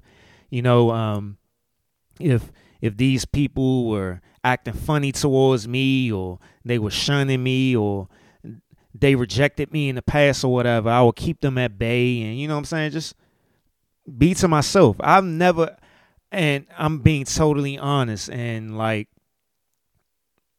and this is this is how my mind is seeing it or whatever. I don't think I can I don't think I really had true genuine friendship that I could count on and feel that I didn't have to perform or be something in order for them, you know what I'm saying, to to be there. I've dealt with a lot of people in my life where if I didn't give I didn't give them what they wanted, everything was transactional. You know what I'm saying? If if I didn't give them what they wanted, then you know what I'm saying, they they got mad or or or they pulled away or I pulled away before, you know what I'm saying, I knew that they was about to pull away because I knew their patterns and stuff like that or whatever. So it's like the older I'm getting, I'm understanding more that, you know what I'm saying, people are dealing with their own stuff or whatever. But I'm still trying to find that balance where I can not totally internalize things and get angry when people, you know what I'm saying, go through whatever they going through because I don't particularly 100% know. All I can focus on is my reactions to things and not look at it like I'm being every situation that I felt rejected or abandoned in that wasn't totally true. That's that's what I'm trying to convey. You know what I'm saying? I've I've been so much in the pattern or the cycle and walking that path of seeing things as being rejection or abandonment that I misinterpret sometimes when it's not the case or whatever. So then in turn, I internalize it and I become the the person who is rejecting or who is abandoning. You know what I'm saying? Damn, I'm smart. to figure out exactly why you feel the need to mother your partner. Now, the last thing that you want to do is make a man feel like he's going all the way through it again with his mother, okay? Because some men did not have the best relationships with their mothers. But like I said in the beginning, it could be very condescending, it could be domineering, it could be patronizing, it could just be a very unhealthy dynamic that will end up making him withdraw, end up making him rebel, end up making him not want to be intimate with you. And it's very. Yeah. And like going back to that cheating stuff, like cheating, whether it's emotional, physical, or just having a wandering eye, or withdrawing, or you know what I'm saying, or not being intimate or engaging or vulnerable, you know what I'm saying? That comes down to everybody. Ladies, it just you ain't the only one that got feelings and all that other stuff. But yeah, we just do it men do it differently or whatever.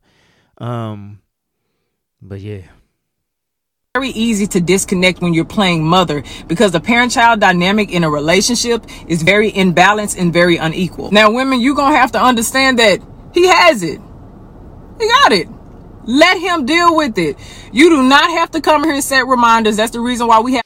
Yeah, I have. You just you have to you have to allow people to live their life. You have to allow people to to walk their paths and stuff like that. No matter how much you love and care about them.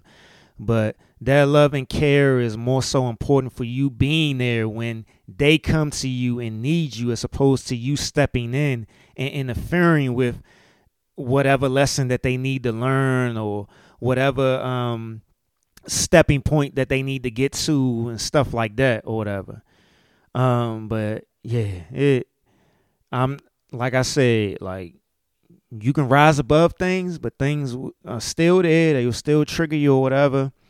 And um, it's it's to the point where like I started to become numb with things um, based off of the relationships and you know what I'm saying that I that I've dealt with in my life and I don't care about it. It it be like sometimes I'll just be like, I don't care about, you know what I'm saying, nothing. You can leave, you can leave, fuck you, fuck that or whatever. I've been doing everything, you know what I'm saying? This the cycle that I've been living in my life is I'm used to being by myself. And it is times in the past where I looked at it like, yeah, I'm probably gonna be living by myself for a long time because like I, I become jaded and numb to people's BS. That's how I looked at it. You know what I'm saying? That's how I looked at it. I become jaded. You know what I'm saying? I was just like, you know, it is what it is. Uh, well, you're going to be here for this amount of time, so eventually you're going to roll. Eventually I'm going to push you away. it is it, it's funny because I know I know my my my frame of mind with how it was in the past and conversations that I've had with therapists or whatever. And I'm about to start um I'm about to start therapy with a new therapist soon. So I will keep you updated on that. But yeah, but um yeah. And I see this all the time with with other people and it's crazy. And this is why I say like it it boggles my mind the criticism and the the things that people say about me with the um or how people see me with the current relationships that I've had in my life or I have in my life. And I'll be I'll be looking at them like, but you going through the same thing. But they aren't you know what I'm saying, they ain't they're they're not in the same place that I'm in that they can actually acknowledge and accept the stuff that they're projecting or displaying or harboring or whatever. But you know what I'm saying? I don't hold, hold no judgment. I just look at it like, man, that's their business. But if you volunteered, I mean, my ears are open. But yeah, you know what I'm saying? It's crazy that you can and that's that's that's another reason why I was like I, I got to get off social media because it's it's it's too much performance going on to the point where I started internalizing it and and reverting back to cycles, looking at it like, well, what's what's going on with me? What's you know what's wrong with me? And I know there's nothing wrong with me because I'm actually doing the work or whatever. I'm doing the work, and you know what I'm saying. I'm I'm actually presently dealing with things that I need to deal with in order to grow and progress and stuff like that. So I got off of social media and I and I dedicated myself to being more uh, present and more committed to the things that um, the tools, the uh, the things that I've learned in therapy, you know, ritual, certain rituals and stuff like that. You know what I'm saying? Because wasting a lot of time on social media blindly that don't have nothing to do with my, you know what I'm saying, my podcast for topic wise or just, you know what I'm saying, certain stuff on there that I learned or whatever. And and pulling myself away from things that I know is going to make me a better person, a better man, and stuff like that. And it's not to throw judgment or or shade at anybody else. It's just this. I'm speaking on me. So if you getting triggered by it, I want to say fuck you, but yeah, you getting triggered because it's probably you know what I'm saying. It's probably some truth to it. Taste to consider podcast. Apple Watches and technology and everything else. You do not have to tell him how to eat. You do not have to tell him how to dress. You do not have to tell him how to clean it up. And if you're doing those kind of things, if you're complaining about certain things, like maybe if you have children and you're complaining because they didn't bathe the kids like you like them, or they didn't dress the kids like you like them, or they didn't feed them the food that you wanted to, maybe you go and hang out with friends or you go out of town and then you come back. The house is clean. Everything is in order, but it's just not the way that you like it. So you need to ask yourself, is it wrong? Did he do it wrong or did he just not do it the way that I like it? Because if that's the case, at that point, you're just literally picking. You'll sit here and blame yourself for the longest for his failures. No, his failures are on him. If he's missing important appointments and important calls and getting to work late because he's not setting reminders or he's staying up all night and he can't wake up to go to work, okay. That's on him if he's drinking all the time, if he's eating crazy and unhealthily, and you're constantly trying to express to him that he's making himself sick, okay, let him get sick. You can love somebody to the end of the world and them neglecting themselves will end up being a burden on you. Don't let it be. That is their responsibility. If he is a man, I guarantee you he's going to be a responsible person. Let him be a man. And if he's still acting like a child, if he's irresponsible, I always say failure and consequences are our greatest teachers in life. Now, on the flip side, when it comes to men, if she is nagging you, she's always expressing dissatisfactions. If she is mothering you, then you need to go ahead and stress your self sufficiency if you are just outright completely neglecting what it is that your partner desires, if you're just refusing to meet in the middle because you're choosing to allow your ego to be in the driver's seat because you're choosing to be stubborn because you're not team oriented, then you need to actually look in the mirror and ask yourself, am I really acting like a child? And in that sense, you need to show that you're responsible. You need to show the man that you are. There's no way that a woman can trust your leadership if she has to lead in the relationship. Yeah, and that I think it was last episode. It was either last episode I was talking about that, or it was something that I was reading in one of my books. But they was basically saying how you know um, don't internalize don't internalize a lot of the criticism you get as it being you know what I'm saying negative or bad.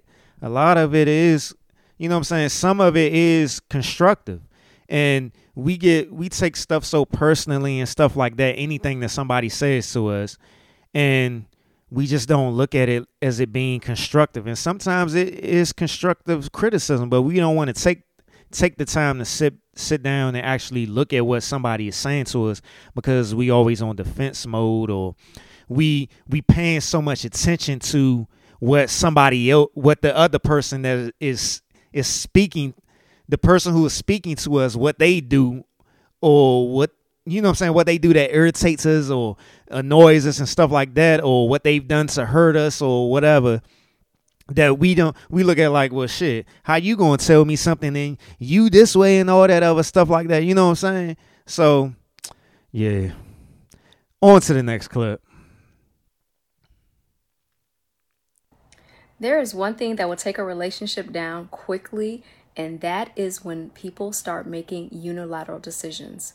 This is what it looks like. Oftentimes, two people come together and they're in a relationship and they're dating and they're cultivating this relationship. They may be, become married, but they still operate independently.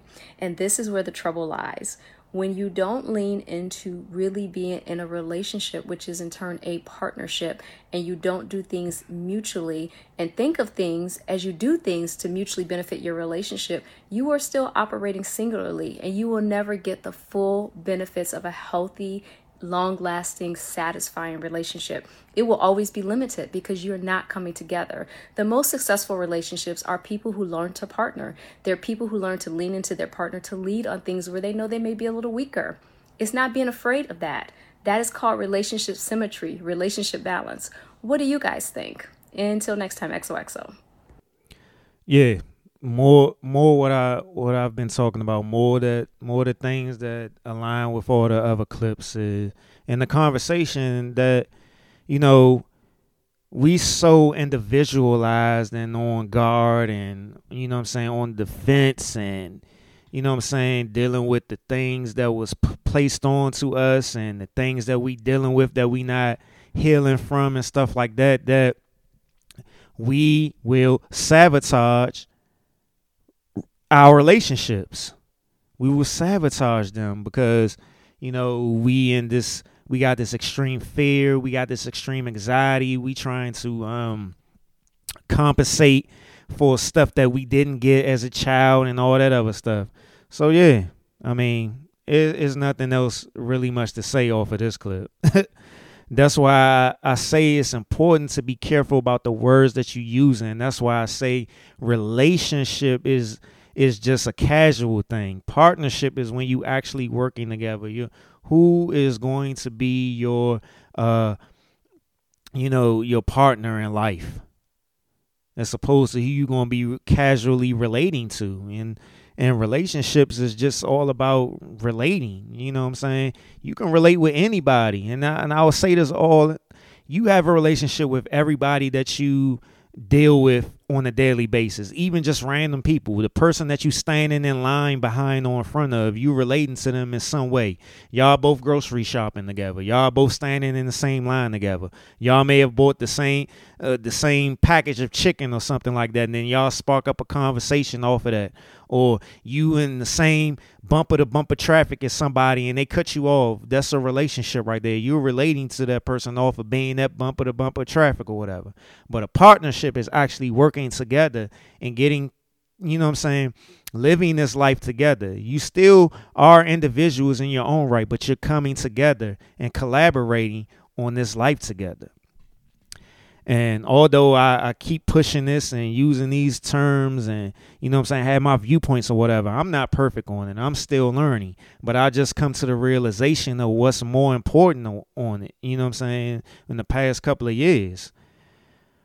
Let me see where we at before I let this episode go. Oh yeah. This this I gotta I gotta end this. This this about there to be one thing- my fault. This is about to be a, a, a a part a, a series right here. So I'm done with cycle paths. This episode will be titled Cycle Paths. Psychopaths Part One. I'll come back for part two. Um, because I'm definitely not finished and I'm not getting to know Blackity Black Woke segment over this. So yeah. I was kind of um trying to figure out where I was gonna go with this with this episode or whatever. But um, the you know, like I said, all these episodes come together through you know uh through God because like is is no way that I came to the to the decision of going with these topics and these clips first um, before Blackity Black Woke segment, and it was for a reason. And yeah, so thanks on that. But um, let me see. I always end uh, every episode off with a song, so I'm gonna end it off with this uh Pac song. Let me see. Let me cue it up properly before I play it. But yeah, um, check out my new blog post on Greatest I Am blog. And like I said, I'm not on social media right now, so I'm not going to be promoting the sh- the shows on social media. So if you if you feel um up to it and you want to do it, you know, share the share the uh, podcast episode and all that other good stuff or whatever. Um, either way, I'm I'm doing this because I uh, I enjoy it and I love it and um it it does bring value to me when I'm not caught up into stuff outside of it. But yeah, um, I appreciate all the the love, all the um, follows, all the listeners, all the downloads, all that good stuff.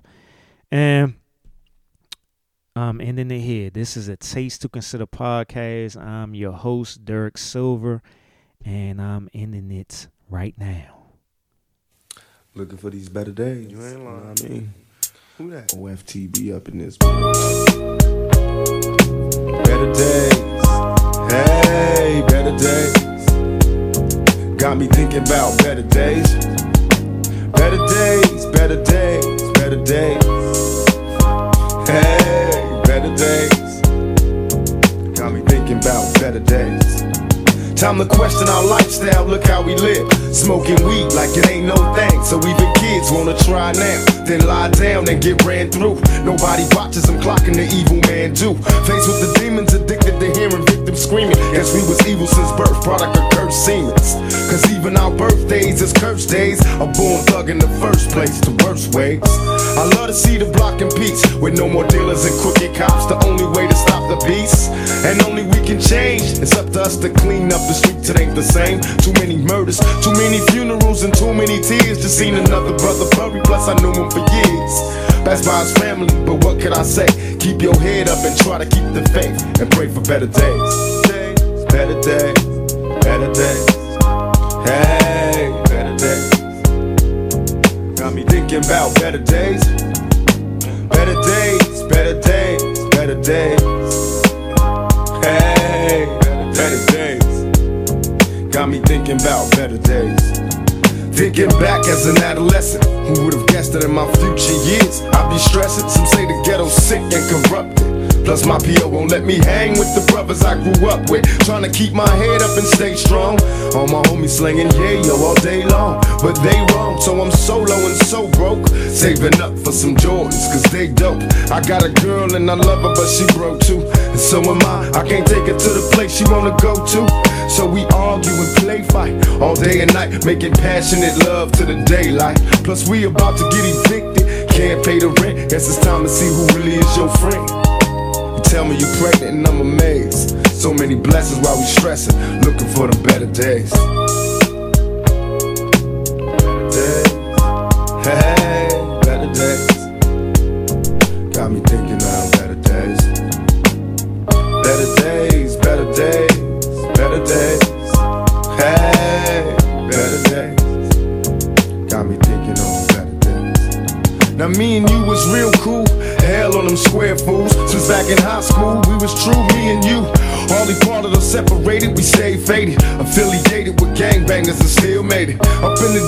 Mess with me, gotta mess with him. Still dressing like grown men when rolling. Out in the dark, smoking Newports, gaming marks. Got a place in my heart, homie, stay smart. Locked you up in the pen and gave you three to ten. I send you letters with naked flicks of old friends. Hoping you well, I know it's hell doing time in the cells. You need mail when you in jail. And me, I'm doing cool. I settled down, had a family, working in night school. Every once in a while, I reminisce and I wonder how we ever came to this. I miss the better days. Better days. Hey, better days. I know, got me thinking about better days. I want the better days, better days, better days. Hey, better days. Mm, got me thinking on